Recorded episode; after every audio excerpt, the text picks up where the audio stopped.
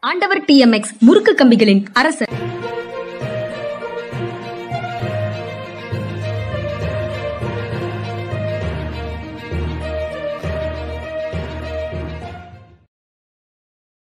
வணக்- வணக்கம் இது மனிதா மனிதா சார் வணக்கம் சார். வணக்கம்ங்க வணக்கம். என்ன செஞ்சிட்டு இருக்காரு என்ன செய்து கொண்டிருந்தார்? தமிழ்நாடு ஆளுநர் மூன்று ஆண்டுகளாக இங்க அரசு வந்து உச்சநீதிமன்றத்திற்கு வந்ததுக்கு அப்புறம் தான் பத்தாம் தேதி நாங்க வந்து விளக்கம் கேட்டதற்கு பிறகுதான் அவங்க பதிமூணாம் தேதி திருப்பி அனுப்பியிருக்கிறாங்க. இவ்வளவு நாட்களாக என்ன செய்து கொண்டிருந்தார் அப்படின்னு உச்சநீதிமன்றம் கேள்வி எழுப்பியிருக்குது சார். எப்படி பார்க்குறீங்க அதை? தெரியல. என்ன கவர்னர் வந்து எனக்கு அதிகமாக வேலை இல்லைன்னு சொல்லிட்டு இருந்தாரு. ஆமா. இப்ப செய்ய வேண்டிய வேலையும் செய்யாம இருந்திருக்கிறாருன்னு உச்சநீதிமன்றம் கேள்வி கேட்குதுன்னா அப்ப இவர் சும்மாவே உட்கார்ந்திருந்தாரா அப்படின்லாம் கேள்விகள் வரும். கவர்னர் தரப்புல இருந்து அதுக்கு பதில் சொல்லணும். அது மட்டும் இல்லாம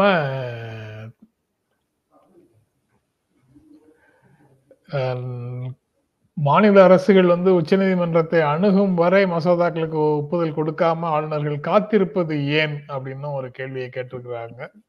அதுக்கும் ஆளுநர் தரப்பு வழக்கறிஞரால எந்த பதிலும் சொல்ல முடியவில்லை அப்படிங்கறது தான் பார்க்க முடியுது.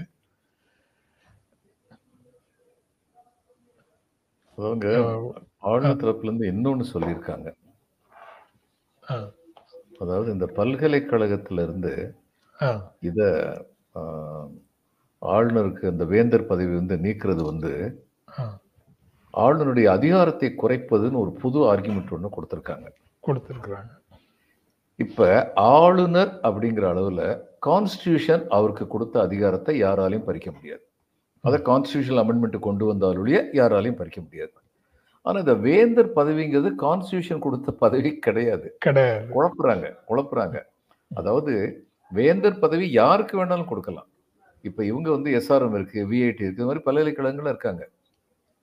நிகர்நிலை பல்கலைக்கழகங்கள். தனியார் ஆரம்பிச்சு வச்ச பல்கலைக்கழகங்கள். அங்க யார் வேந்தரா இருக்காங்க? யார் ஆரம்பிச்சு வச்சாங்களோ அவங்க வேந்தரா இருக்காங்க. அவங்களுடைய இப்ப ஒரு பல்கலைக்கழகத்தை எனக்கு தெரியும் ஆரம்பிச்சு வச்ச ஒரு வேந்தரா இருக்காரு அவருடைய புதல்வர். அடுத்த ஜெனரேஷன் வந்து இணை வேந்தரா இருக்காரு.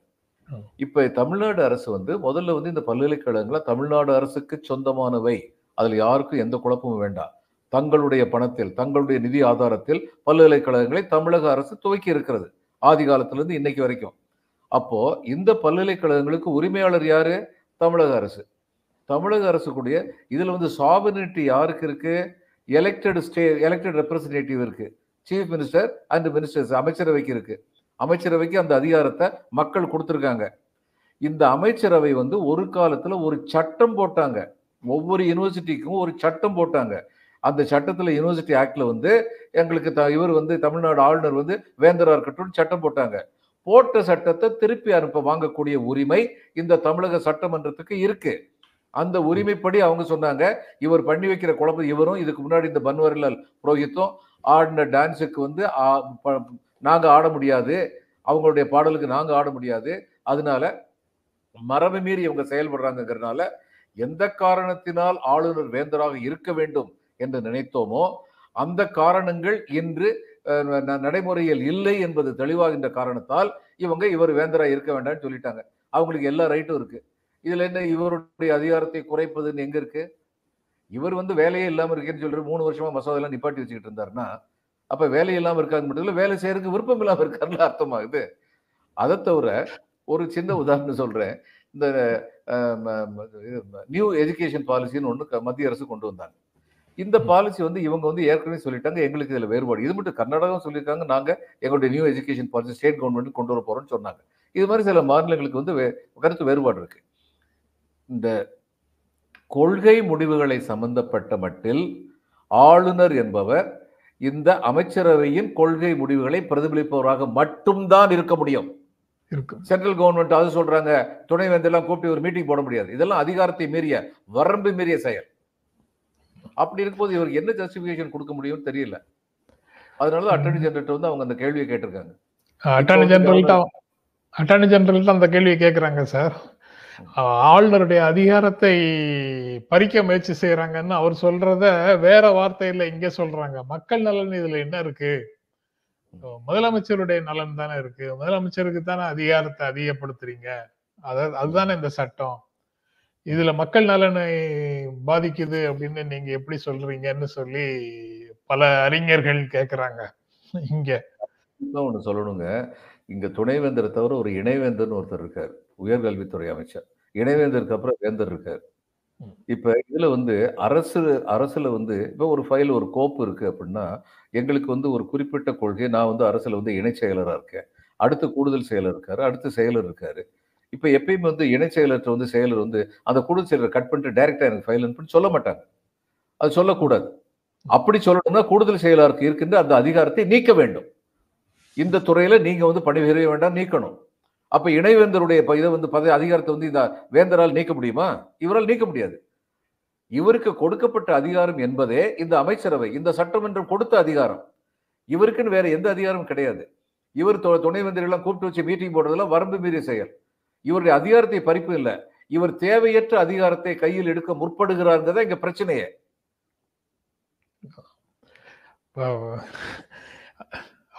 மக்- ஆனா மக்கள் நலன் இல்லை அப்படின்னு சொல்லி இவங்க கேட்குறாங்க அறிவாளிகள் கேட்குறாங்க உச்சநீதிமன்றத்தில் அடுத்த விஷயமும் கேட்குறாங்க அரசமைப்பு சட்ட விதியின்படி அரசமைப்பு சட்ட வழியின்படி தான் ஆளுநர் அலுவலகம் செயல்படுகிறதா அப்படிங்கிறது தான் முக்கியம் அப்படின்னு ஒரு வார்த்தை கேட்டிருக்கிறாங்க. என்ன செய்துட்டு இருந்தாருன்னு கேக்குறதுக்கும் இந்த கேள்வியோடவும் சேர்த்து பார்த்தா நமக்கு பதில் ரொம்ப தெளிவா தெரியுது. அவங்களுக்கும் பதில் தெளிவா தெரியுது. அது ஆளுநர் மாளிகையே சொல்லட்டும்னு கேக்குறாங்க. அட்டர்னி ஜெனரலே சொல்லட்டும். அது அது போக இந்த இரண்டாவது முறையாக நிறைவேற்றப்பட்ட மசோதாக்களை குடியரசுத் தலைவருக்கு அனுப்ப முடியுமா? அப்படின்னு ஒரு கேள்வியை கேட்டு அபிஷேக் மன்வி அவர் வந்து அபிஷேக் சிங் மன்வி அவர் அனுப்ப முடியாது அப்படின்னு சொன்னதுக்கு பிறகு அதை அவங்களும் ஏற்றுக்கொள்கிறார்கள். உச்சநீதிமன்றமும் நீதிபதிகள் ஏற்றுக்கொள்றாங்க. ஆமா அனுப்ப முடியாது அப்படின்னு. அப்படி என்றால் writing on the wall sir. ஆமா டிசம்பர் ஒண்ணாம் தேதியா மூணாம் தேதி டிசம்பர். தேதி. அது வந்து ஆளுநர் தரப்புல இருந்து தான் திருப்பி அனுப்பின அந்த பத்து பத்து மசோதாக்களும் திரும்பி நிறைவேற்றி அனுப்பிய ரீஎனாக்ட் பண்ணி அனுப்பிய பத்து மசோதாக்களும் பரிசீலிக்கிறதுக்கு எங்களுக்கு கொஞ்சம் டைம் வேணும்னு கேட்டதுனால அவங்க வந்து அடுத்த நாளே போடாம இப்ப டிசம்பர் ஒண்ணாம் தேதின்னு டைம் கொடுத்து போட்டிருக்கிறாங்க. ஆமா. இப்போ ஆளுநர் the ball is in governor's court governor's court suppose இப்போ வந்து அவர் எல்லாத்துக்கும் ஒப்புதல் கொடுத்து அனுப்பிட்டாருன்னா இவ்வளவு நாள் அவர் செய்தது தவறுன்னு இங்க இருக்கக்கூடிய அறிஞர்களும் ஆதரவாளர்களும் ஒரு முடிவுக்கு வருவாங்களா? இல்ல வரமாட்டாங்க இது கீழே விழுந்தாலும் மீசையில மண்ணு ஓட்டலன்னு ஏதாவது பேசிட்டு இருப்பாங்க. அவ்வளவுதான் பேசுவாங்க. இவங்களால. நேர்மையா வந்து உண்மையை ஒத்துக்க முடியாது. ஆனா அதோட தமிழக அரசு நின்று நின்றக்கூடாது இந்த பத்து மாசம் ஒப்புதல் வந்தாலுமே. இப்படி ஒரு சூழ்நிலை இனிமேல் வரக்கூடாது என்பதற்கான அப்ரோப்ரியேட் ஆர்டரை தயவு செய்து கொடுங்கன்னு சுப்ரீம் கோர்ட் கேட்கணும். ஆமா அந்த அந்த மனு இருக்குல்ல சார்? மனு அதுலதான் இருக்கு. அஹ் காலதாமதம் ஆகுது. அதனால ஒரு குறிப்பிட்ட கால வரையறையை பிக்ஸ் பண்ணுங்க. சுப்ரீம் கோர்ட் இப்படி முடிச்சு வச்சிடக்கூடாதுல்ல சோ இந்த முடிஞ்சிருச்சு. அது என்று என்று இந்த வழக்கு முடிக்கப்படுகிறதுன்னு சொல்லிடக்கூடாது. அது தமிழக அரசு அனுமதிக்கூடாது அவங்க ஆர்கியூ பண்ணும் ஆமா அவங்களுக்கு இன்னும் நிறைய பிரச்சனைகள் இருக்கு போல இருக்கு சார். அவங்க வந்து குஜராத் உயர்நீதிமன்றத்துல இருந்து நாலு நீதிபதிகளுக்கு டிரான்ஸ்ஃபர் போட்டோம். அது இன்னும் அரசு செயல்படுத்தல. ரெண்டு சீக்கிய வழக்கறிஞர்களை பஞ்சாப் அண்ட் ஹரியானா கோர்ட்ல ஹைகோர்ட்ல நீதிபதிகளாக பரிந்துரை செய்தோம். அந்த ரெண்டு பேருக்கும் ஆர்டர் போடல இன்னும் நீங்க அரசு போடல. இப்படிலாம் நீங்க செஞ்சிட்டு இருந்தீங்கன்னா நீதித்துறையே நீங்க முடக்குவது போல் ஆகிறதுன்னு. இங்க ஸ்டாலின் என்ன சொன்னாரோ முதலமைச்சர் என்ன சொன்னாரோ பினராயி விஜயன் என்ன சொன்னாரோ அதே வார்த்தையை அவங்களும் பயன்படுத்துறாங்க. ஆமா ஆமா. டிஎன்டி ஸ்பெஷலிஸ்ட் போன இஎன்டி ஸ்பெஷலிஸ்ட் போனார் ஒருத்தர். போய் அவர்கிட்ட வந்து சொன்னாராம் மூக்கு அடைப்பு சரியா பேசக்கூட வரல அப்படின்னு ஆனா டாக்டர்கிட்ட இருந்து வெறும் வாயசைப்பு தான் இருந்ததா. என்ன சார் பேசுறேன் பதில் சொல்ல மாட்டேங்கிறேன்னு டாக்டர் எழுதி கொடுத்தாராம் எனக்கு இதை விட பெரிய மூக்குடைப்புப்பா பேச முடியாத நிலைமையில இருக்கேன்னு எழுதி கொடுத்தாராம் அது மாதிரி தான் சுப்ரீம் கோர்ட்டையும் இவங்க நடத்திக்கிட்டு இருக்காங்க. என்ன? அதை ஒட்டி ஆளுநர் ஆளுநர் ஆளுநர் தரப்புல ஏதோ வேறு நடவடிக்கைகள் நடக்குது அப்படிங்கிறது தான் டைம்ஸ் ஆஃப் இந்தியாவில் இன்னைக்கு ஒரு ஸ்டோரி போட்டிருக்காங்க. தோவல் தேசிய பாதுகாப்பு செயலாளர் அஜித் தோவல் வந்து ஆளுநரை சந்திக்கிறாரு. வெள்ளிக்கிழமை சாயங்காலம் வந்திருக்கிறாரு. வெள்ளிக்கிழமை சாயங்காலம் வந்து ராஜ்பவன்ல தங்கி இருக்கிறாரு சனிக்கிழமை காலையில கல்பாக்கம் போயிட்டு மும்பை போயிட்டாரு உடனே. இரவு சந்திக்கிறதுக்காக ராஜ்பவன்ல தங்கி இருக்கும்போது ஆளுநரை சந்தித்தார். அடுத்த நாள் காலையில ஆளுநர் வந்து ஞாயிற்றுக்கிழமை டெல்லி. போறாரு. தமிழ்நாடு ஹவுஸ்ல தங்குற தமிழ்நாடு இல்லத்துல தங்குகிறார். அடுத்த நாள் காலையில அவர் திரும்ப இங்க கேஸ் அங்க சுப்ரீம் கோர்ட்டுக்கு வரும்போது அவர் இங்க திரும்பி சென்னைக்கு வந்துடுறாரு ஆப்டர்நூன்ல சென்னைக்கு வந்துடுறாரு அப்படின்னு டைம்ஸ் ஆஃப் இந்தியால அன்னேம்டு அபிஷியல் அதாவது பெயர் தெரிவிக்க விரும்பாத அதிகாரிகள் மட்டத்திலிருந்து கிடைத்த தகவல்னு ஒரு ஸ்டோரி போட்டிருக்காங்க. அத பிச்சைப்பிள்ளை பாலகிருஷ்ணனும் ஆஹ், அது அவர் கேள்வி கேட்கிறாரு. என்னமோ நடக்குதுன்னு பிச்சைப்பிள்ளை சொல்றது கரெக்ட் தான். என்னமோ என்ன? நடக்குது. இந்த ஐபி இந்த என்எஸ்ஏ இந்த ரா இதெல்லாம் நான் கேபினட் செக்ரட்டரியேட்ல கொஞ்ச நாள் இருந்திருக்கேன். எல்லாருக்குமே தெரியும். ஒரு டெபுட்டி செக்ரட்டரி லெவல்ல ஒருத்தர் வந்து ஒரு மாநிலத்துக்கு போனா கூட அதுக்கப்புறம் அந்த மாநிலத்தில் ஏதோ ஒரு முக்கியமான பிரச்சனை எழுதுறதுக்காக போயிருக்காங்கன்னு சொல்லி அர்த்தம். அந்த அந்த டெபுட்டி செக்ரட்டரி சொன்ன ஆதாரத்தின் பேர்ல கூட அதாவது சரியான ஒருத்தர் தான் அனுப்புவாங்க அந்த டெபுட்டி செக்ரட்டரி சொன்ன ஆதாரத்தின்படி கூட நடவடிக்கைகள் எடுக்கப்படும். இப்போ இவர் நேஷனல் செக்யூரிட்டி அட்வைசர் எதுக்காக போயிருக்கார்? ரவிக்கு வந்து கொஞ்சம் சிக்கலான நேரம் தான் இது. அது இஷ்டப்படி விளையாண்டாங்க அப்படின்னு. அது மாதிரி தான் தெரியுது. அதாவது வரம்பு மீறி விளையாடி விட்டார்கள் அப்படின்னு தெரியுது. ஏன்னா சுப்ரீம் கோர்ட்டுக்கு போனதுக்கு அப்புறம் தன் தன் வரம்பு மீறலை உணர்ந்திருக்கிறார் அப்படின்னு தான் சொல்லணும். ஏன்னா இன்னைக்கு வந்து அது ஒரு சிக்கல் தானே. இந்த மாதிரியான கேள்விகள்லாம் ஏற்கனவே அங்க பன்வாரிலால் புரோஹித்துக்கு வந்து தலையில ஒரு குட்டு வச்சிருக்காங்க. ஆமா. அதை இங்கேயும் சொல்லியிருக்காங்க. நாங்க அந்த குட்டு வச்சதுக்கு அப்புறம் தான் இந்த மசோதாக்களை திருப்பி அனுப்பியிருக்கீங்கன்னு அதையும் சுட்டி காட்டியிருக்காங்க. அதனால இது சிக்கல் தான். கேப்டன் வந்து ஜென்ரா மீடியால எனக்கு ஒரு ஹானரரி போஸ்ட் என்னோட ஜாப் டிஸ்கிரிப்ஷன் வந்து ஹானரபிள் போஸ்ட் தான். My sign is mandatory for your channel programme எல்லாத்துக்கும். நோ அதெல்லாம் எப்போ கையெழுத்து போடுவேன்னு நீங்கள் எதுவும் கேட்கக்கூடாது. எனக்கு அதில் மாரல் ரெஸ்பான்சிபிலிட்டியும் எதுவும் கிடையாது. கையெழுத்து போடணும்னு ஒன்றும் கட்டாயமும் இல்லை. ஏன் என்னன்னு என்னை பற்றி எதுவும் நீங்கள் கேட்க முடியாது. இதையெல்லாம் கேள்வி கேட்டீங்கன்னா அதுக்கப்புறம் I am thinking of my resignation அப்படின்னு சொல்றாரு. ரிசைன் பண்ணாருன்னா இவர் தமிழக ஆளுநரை பொறுப்பேற்றுறதுக்கு மிக பொறுப்பான நபர்னு சொல்லி போடுவாங்க. இத்தனை கண்டிஷன் அவர் ஏற்கனவே சொல்லியிருக்காங்கல்ல captain you have very bright future bright future அத இன்னொரு நண்பரும் கமெண்ட்ல போட்டிருக்காரு சார். கேப்டன் நீங்க ஆளுநர் ஆவதற்கான அனைத்து தகுதியும் இருக்குன்னு ஒரு கமெண்ட் போட்டிருக்காரு பார்த்தேன்.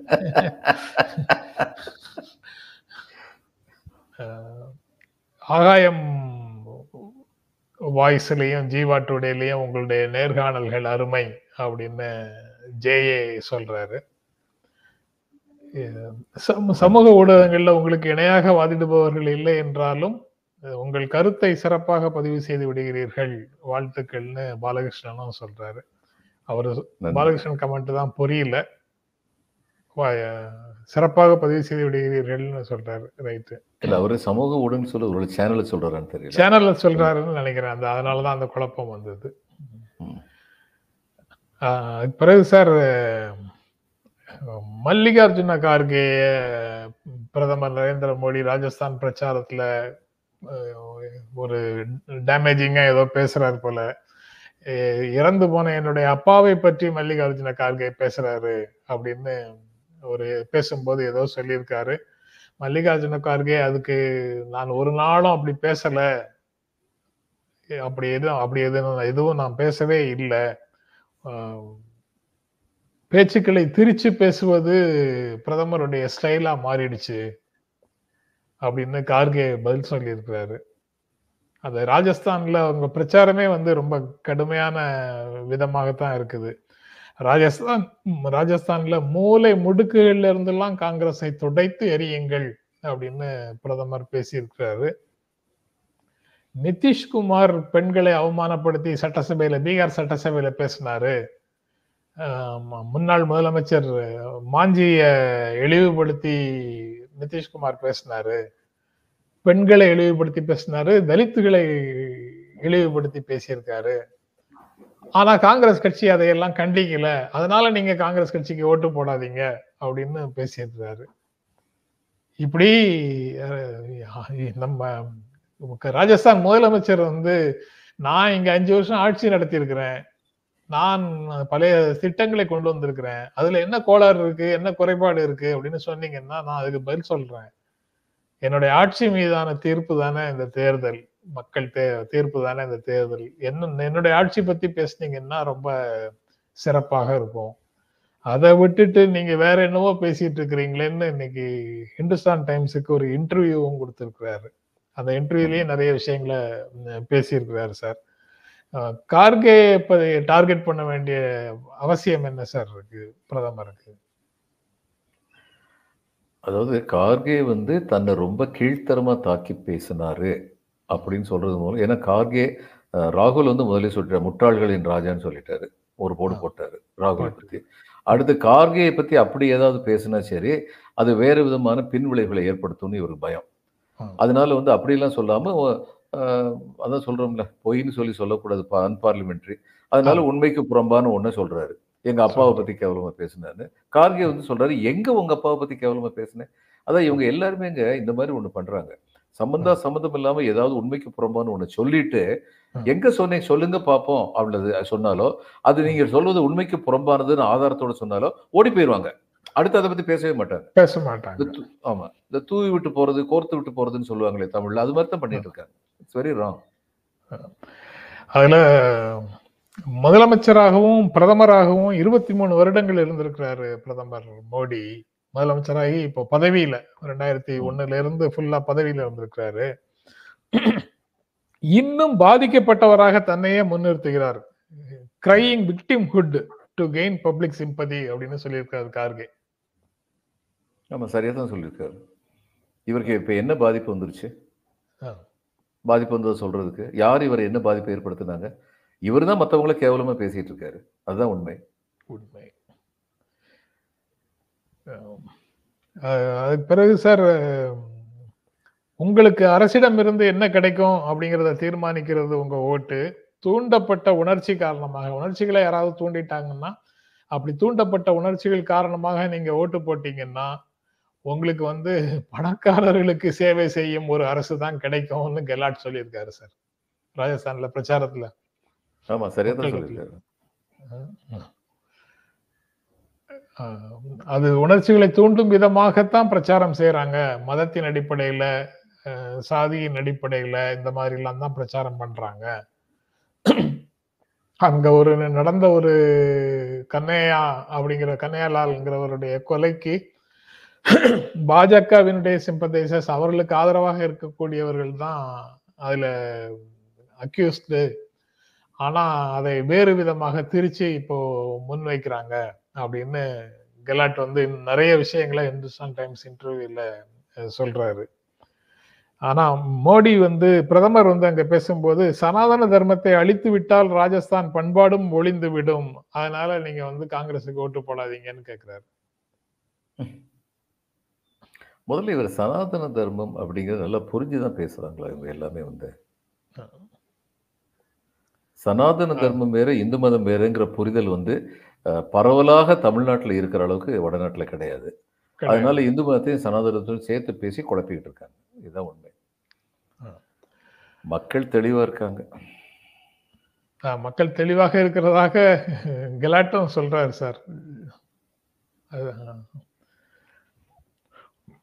எல்லா மக்களும் தெளிவா இருக்காங்க. எல்லா மக்களும். தெளிவா இருக்காங்க. இப்போ அதனாலதான் ஒரு பத்திரிகை வந்து வந்திருந்தது ஃபார்வர்ட் கம்யூனிட்டி என்டையர் ஓட்டை காங்கிரஸ் இழந்துருச்சு. இந்த ஓபிசியை பத்தி பேசுறதுனாலன்னு அது ஏறக்குறைய உண்மைதான். அதுல சந்தேகம் இல்லை. ஏன்னா இந்த பத்து விழுக்காடு இப்போ எப்படி பிரச்சனை ஆயிடுச்சுன்னா பத்து விழுக்காடு வந்து ரிசர்வேஷன் வந்து கொடுத்த போது அது வந்து ஏழைகளுக்குன்னு கொடுக்கல. முற்ப முற்ப முற்ப- முற்பட்ட ஜாதியினருடைய ஏழைகளுக்கு மட்டும்தான் கொடுத்ததுல தான் மோடி வந்து மிகப்பெரிய தவறு செஞ்சிட்டாருன்னு நான் நினைக்கிறேன். ஏன்னா அப்படி கொடுத்ததுனால இப்போ இவங்க கேட்குறாங்க முற்படுத்தப்பட்ட ஜாதிய முற்பட்ட ஜாதியாக கருதப்படுபவர்கள் பத்துலேருந்து பதினஞ்சு பெர்சன்ட் இருக்கலாம். இன்னும் நமக்கு உறுதியாக தெரியாது. பதினஞ்சு பெர்சன்ட்னே வச்சுக்கிட்டா கூட இப்போ இவங்க கேட்குற கேள்வி என்னன்னா நீங்கள் பதினஞ்சு பெர்சென்ட்டுக்கு பத்து பெர்சென்ட் ரிசர்வேஷன் கொடுத்தீங்கன்னா ஐம்பத்தி ரெண்டு பெர்சென்ட் நீங்கள் என்ன விழுக்காடு கொடுக்கணும்? நீங்கள் இருபத்தி ஏழு எப்படி கொடுக்க முடியும்? அப்படின்னு கேட்குற கேள்வி முழுக்க முழுக்க நியாயமான கேள்வி ஆயிடுச்சு இதுக்கு காரணம் ஆதி காரணம் இவங்க தான். நான் ஏற்கனவே வந்து பட்டினத்தார் பாட்டு ஒன்று சொன்னேன். முன்னையிட்டதி முப்புறத்திலே பின்னையிட்டதி தென்னிலங்கையில் அன்னையிட்டதி அடிவயிற்றிலே யானுமிட்டதி மூழ்க மூழ்கவே அப்படிங்கிற நிலைமையில் இன்னைக்கு வந்து மோதி இருக்கிறாருன்னா அதுக்கு முழு காரணம் இவர் தான் அப்ப இந்த மாதிரி வினாக்கள் வரும்பொழுது எப்- கேள்வி என்னன்னா பிற்படுத்தப்பட்டவர்கள் முழுக்க முழுக்க காங்கிரஸ் பக்கம் நிற்பாங்களா உணர்ந்திருக்காங்களா? தங்களுக்கு இழைக்கப்பட்ட அநீதி என்னங்கிறத பார்த்து ஃபைட் பண்றதுக்கு. பிற்படுத்தப்பட்டவர்கள்ங்கிறதுல வந்து இதர பிற்படுத்தப்பட்டவர்கள் பட்டியலத்தை சேர்ந்தவர்கள் மலைவாழ் பழங்குடிகள் எல்லாருமே அடங்குவாங்க. அந்த மெசேஜை காங்கிரஸ் கொண்டு போய் சேர்த்துருச்சுன்னா இவங்க பாடு திண்டாங்க கலாட் கேட்கறதுல இன்னொரு கேள்வியே இருக்கு சார். இங்க ரோடு போடல இங்க ஏதாவது ஒரு பிரச்சனைன்னா நீங்க வந்து இங்க இருக்கிற என்கிட்ட சொல்லுவீங்களா? இல்ல மோடி அப்பவும் வருவாரா? என்னை என்கிட்ட பேசுறதுக்கு பதிலா அல்லது இங்க இருக்கக்கூடிய மற்ற பிஜேபி தலைவர்களை முன்னிறுத்துறதுக்கு பதிலா மோடியையே முன்னிறுத்தி எல்லாரும் பேசுறாங்களே பிரதமரையே முன்னிறுத்தி எல்லாரும் பேசுறாங்களே இங்க ஏதாவது இப்படி ஒரு பிரச்சனை உங்களுக்கு உங்க உங்களுக்கு நெருக்கமான பிரச்சனைகள் ஏதாவது இருந்ததுன்னா இங்க இருக்கிறவங்க வருவாங்களா? அவர் வருவாரா டெல்லியில இருந்து? இல்ல அவர் டெல்லியை விட்டுட்டு இங்க வந்து ராஜஸ்தான் முதலமைச்சராக பொறுப்பேற்க போறாரா? அப்படின்லாம் அந்த இன்டர்வியூல கேட்டிருக்கிறாரு. சரியான கேள்விகள் தான். இவங்க தான் ஒரு மொழி ஒரு தேசம் ஒரு மொழி ஒரு தேசம் ஒரே சட்டம். இப்படியே போறாங்க டெல்லியில. இவங்களுக்கு ராஜஸ்தான்ல மாநில முதல்வர் பத்தி என்ன கவலை? ஆனா அவர் சரியான கேள்வி தான் கேட்டிருக்காரு. சில பாலகிருஷ்ணன் வந்து இன்னொரு கேள்வி கேட்கிறாரு சார் சில விஷயங்கள்ல அரசியல் சட்டத்திலேயே தெளிவான விளக்கம் எதுவும் இல்லையா? அப்படின்னு கேட்கிறாரு. இல்ல தெளிவான விளக்கம் இல்லைன்னு இல்லை. Intentionally some gaps were provided அரசியல் சட்டத்தில். இன்டென்ஷனலி வேண்டுமென்றே ஏன்னா நான் ஏற்கனவே சொல்லியிருக்கேன் இப்போ இந்த கவர்னர் வந்து இத்தனை இத்தனை நாளைக்குள்ள தான் ஒரு ஃபைல் வந்து டிஸ்போஸ் பண்ணணும் ஒரு மசோதா அனுப்பப்பட்ட மசோதாவை அவர் வந்து முடிவெடுக்கணும்னு சொல்லி இல்லை. கால வரையறை இல்லை. எதனாலனா அரசியல் சட்டம் வந்த காலத்துல இந்தியா என்ற நாடு புதிதாக உருவான ஒரு நாடு. ஆயிரத்தி தொள்ளாயிரத்தி நாற்பத்தி ஏழு ஆகஸ்ட் பதினேழு தான் the political entity of India was created and after the constitution அரசியல் சட்டம் வந்ததுக்கு அப்புறம் தான் நம்ம வந்து சாவரின் ரிப்பப்ளிக் ஆனோம். அப்போ புதிதாக வந்த ஒரு நாட்டில் வந்து இந்த நாடு இந்த அளவுக்கு கட்டுக்கோப்பாக ஒற்றுமையாக இருக்க வேண்டும் என்றால் இதுக்கு ஃபெடரல் சிஸ்டம் இல்லாமல் யூனியன் சிஸ்டம் வேணும். ஃபெடரல் கேரக்டர்ஸ் இருக்கணும். ஆனால் முழுக்க முழுக்க ஃபெடரலாக இருக்கக்கூடாது. ஏன்னா மாநிலங்களை பற்றி அவங்களுக்கு அந்நேரம் சரியான புரிதல் கிடையாது. யார் என்ன செய்வாங்கன்னு தெரியாது. அதனால ஒரு ஆளுநர் பதவி வேணும் அப்படின்னு சொல்லி கொண்டு வந்தது. அந்த ஆளுநர் பதவிக்கு வந்து சில அதிகாரங்கள் இந்த மாதிரி கா- கால நிர்ணயம் பண்ணாம அவங்கெல்லாம் தே வில் பி ஜென்டில்மேன் அப்படின்னு சொல்லி நினைச்சு இந்த கால நிர்ணயம் பண்ணாம இருந்தாங்க. அதனால இதெல்லாம் வந்து இந்த இடைவெளிகள் வந்து கன்ஃபியூஷன் கிடையாது. பெரிய மனிதர்கள் இந்த நாட்டில் பெரிய பதவிகளில் இருப்பார்கள் என்ற நம்பிக்கையில் உருவாக்கப்பட்டது நம்முடைய அரசியலமைப்பு சட்டம். இதுக்கு மேல சொல்றதுக்கு எதுவும் இல்லை. அதாவது ஒரு உரையாடல் நிகழ்ச்சியை நடத்துறவரும் அதுல பங்கேற்கக்கூடிய விருந்தினரும் நாகரிகமாக பேச வேண்டும் அப்படின்னு ஒரு விதி இருந்ததுன்னா அதுல அந்த வார்த்தையை பேசக்கூடாதுன்னு சொல்லல அப்படின்னு சொல்லி நான் பேசுவேன் அப்படின்னு ஆரம்பிச்சா என்ன பிரச்சனையோ? அதுதான் அரசியலமைப்பு சட்டத்துல இருக்கு.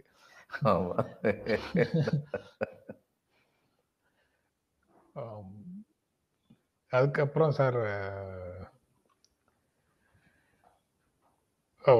மோ இவரு கார்கே வந்து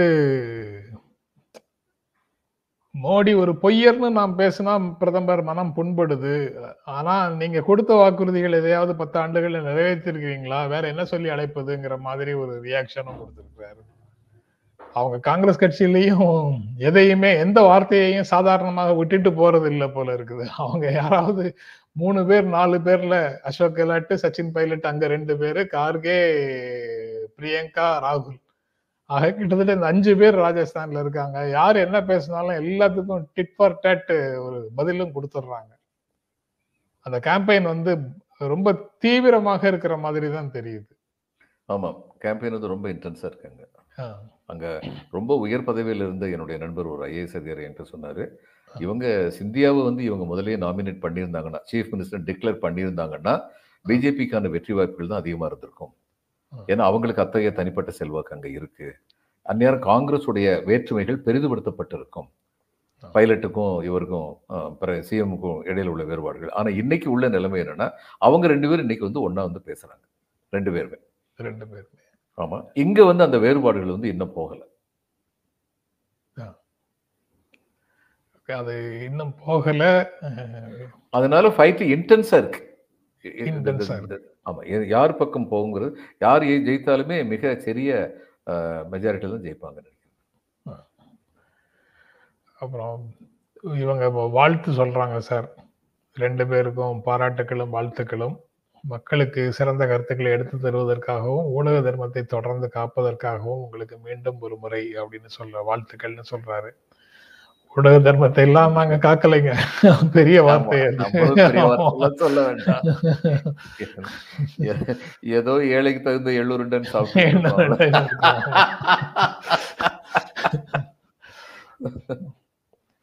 அஹ் சௌந்தரராஜன் கணபதி அவரும் தொலைக்காட்சி விவாதங்கள் பட்டிமன்றம் போலவே இருக்கு. மக்களின் உரிமைகளை பற்றியும் நியாயங்களை பற்றியும் யாரும் பேசுவதில்லை. உங்கள் கருத்து மனதுக்கு ஒரு வெளிச்சம் தருகிறது அப்படின்னு அவரும் சொல்றாரு. எங்களை மாதிரி சார் பேசுற மாதிரி பேசுறது நிறைய இன்னும் நண்பர்கள் பேசுறாங்க. சில ஜேர்னலிஸ்டுகள் வேறு பதவிகள்ல இருந்து வெளியில வந்தவங்க போன்ற பல நண்பர்கள் வந்து கிட்டத்தட்ட இதே மாதிரியான கருத்துக்களை பேசுறாங்க. நிறைய பேர் பேசுறாங்கன்னு. நாங்க பார்க்கிறோம். நாங்க போய் பார்ட்டிசிபேட் பண்ணும்போது எங்களை போல இன்னும் ஒருவராவது கண்டிப்பாக பேசுறவங்க இருக்கிறாங்க. பார்ட்டியில இருந்து வரக்கூடியவங்களும் ஓரளவுக்கு சில விஷயங்கள்ல பார்ட்டியோட ஸ்டாண்ட வலியுறுத்தி பேசுறாங்களே தவிர மற்றபடி ஒரு சில பார்ட்டில இருந்து வரக்கூடியவங்க வந்து ஜென்யூனா கான்ஸ்டிடியூஷன் படி என்ன பேசணுமோ அதைத்தான் பேசுறாங்க. இப்படி நிறைய நல்ல விஷயங்கள் உள்ள இருக்கு ஆமா நான் இவரு நம்ம ராதாகிருஷ்ணன் இருக்காருங்க. இப்ப முந்தி ஃப்ரண்ட். லைன்ல இருந்தாரு? ஹிந்து ஆமா group ல. R K Radhakrishnan. இருக்காரு சார் ஃப்ரண்ட் லைன்ல தான் இருக்கிறாரு. ஆமா. ஓ, அச்சா. அவர் வந்து எவ்வளவு அழகா பேசுறாரு நம்ம பார்த்தோம். நிறைய பேர் இருக்காங்க. நிறைய பேர் ம். கார்த்திகேயன் கார்த்திகேயன் ஒரு ஜேர்னலிஸ்ட் ஒரு தந்தி இங்கிலீஷ் பிரதியில இருக்கிறாருன்னு நினைக்கிறேன். அவர் அவர் பேச அவர் நல்லா பேசுறாரு. இப்படி நிறைய பேரே பேசுறாங்க. சட்டமன்ற உறுப்பினர்களாக இருக்கக்கூடியவங்க வர்றவங்க எல்லாருமே நல்லா பேசுறாங்க. ஆமா. எல்லாருமே சொல்ல மாட்டேன். மோஸ்ட்லின்னு சொல்லுவேன் ம- ம- ம- சரி.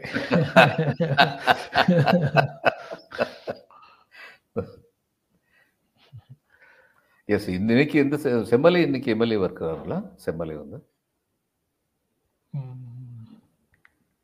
சார் அவர் ரொம்ப சிறப்பா பேசுறாரு. சிறப்பா ரொம்ப சிறப்பா பேசுறாரு. ரொம்ப பண்போட பேசுறாரு. அதுக்கப்புறம் நான் இப்போ முதல்ல ஆரம்பத்துல பார்த்தேன் ஒரு கமெண்ட் அதுக்கும் பதில் சொல்லணும்னு நினைச்சேன். உரையாடல் வேகத்தில் அதை மிஸ் பண்ணிட்டேன். கிரிக்கெட் ஃபைனல்ஸை பத்தி நீங்க பேச மாட்டீங்களான்னு கேட்டிருந்தாரு ஒரு நண்பர். நாகராஜன் நினைக்கிறேன். நேற்று அதை பற்றி பேசணும். நேட் நேற்று தானே சார்? ஆமா நேற்று அதை பத்தி பேசணும். நாகராஜன் நேற்று வீடியோவை பார்க்கலன்னு நினைக்கிறேன். ஆ. ஆமாம்மா. Chitra Parthiban Karthikeyan lawyer and journalist correct. Journalist. Okay sir. எடுத்த செய்திகள் கிட்டத்தட்ட பேசிட்டோம் சார். கிரிக்கெட்டை பத்தி கடைசியில சொல்லிடுறேங்க. கிரிக்கெட்டு கிரிக்கெட் வீரர்களுடைய விளையாட்டு திறமையின். அடிப்படையில் வெற்றி தோல்வி இருக்க வேண்டும். ராமருக்கு பூஜை வண்டியெல்லாம் வெற்றி தோல்வி வரும்னு எதிர்பார்க்க கூடாது. அதே தவறு. அப்ப இப்ப எதிர்பார்த்து கடைசியில் இந்த வெற்றி கிடைக்கலன்னா உங்கள் மேல ராமருக்கு நம்பிக்கை இல்லையா பூஜை செஞ்சவங்க மேல? அல்லது ராமர் வஞ்சகம் பண்ணிட்டாரா? இப்படி ஏகப்பட்ட கேள்விகள் வரும். இந்த கேள்விகள் எல்லாம் தேவையில்லாத கேள்விகள். விளையாட்டு வீரர்களை விளையாட்டு அரங்கில் விளையாட்டு விடுங்கள். இப்ப சிக்கலுக்குள்ள இழுத்து விட்டுருக்கிறது. டீமை மட்டும் இல்ல ராமரையும் தான். ராமரையும் தான் ஆமா. இவரு சாண்டோ சின்னப்பா தேவர் பத்தி சொல்லுவாங்க. அவர் முருகனை வந்து வழிபடுறது வந்து ரொம்ப வேடிக்கையா இருக்கும். அவர் பெரிய முருக பக்தர். அவர் வந்து முருகன்ட்டு வந்து சொல்லுவாரு. ஏய் கோவனாண்டி இந்த படத்தை உன் பிரதியை வந்து உன் காலடியில் வச்சுட்டு எடுத்துட்டு போறேன்.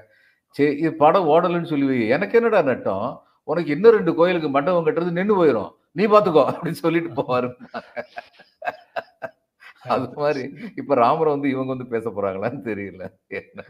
செம்மலை இப்போ எம்எல்ஏ இல்ல அவர் கண்டெஸ்ட் பண்ணவே இல்ல அப்படின்னு. சொல்றாங்க. ஆர்ஜிஎன் வந்து செம்மலை கண்டஸ்ட் பண்ணல அப்படின்னு சொல்றாரு. அச்சா அச்சா ஓகே சார். Okay sir. நன்றி சார். நாளைக்கு தொடர்ந்து பேசலாம் சார். வணக்கம். கண்டிப்பா. வணக்கம். வணக்கம். நண்பர்களே உங்களுக்கும் எங்கள் அன்பும் நன்றியும். மீண்டும் சந்திப்போம். நன்றி வணக்கம்.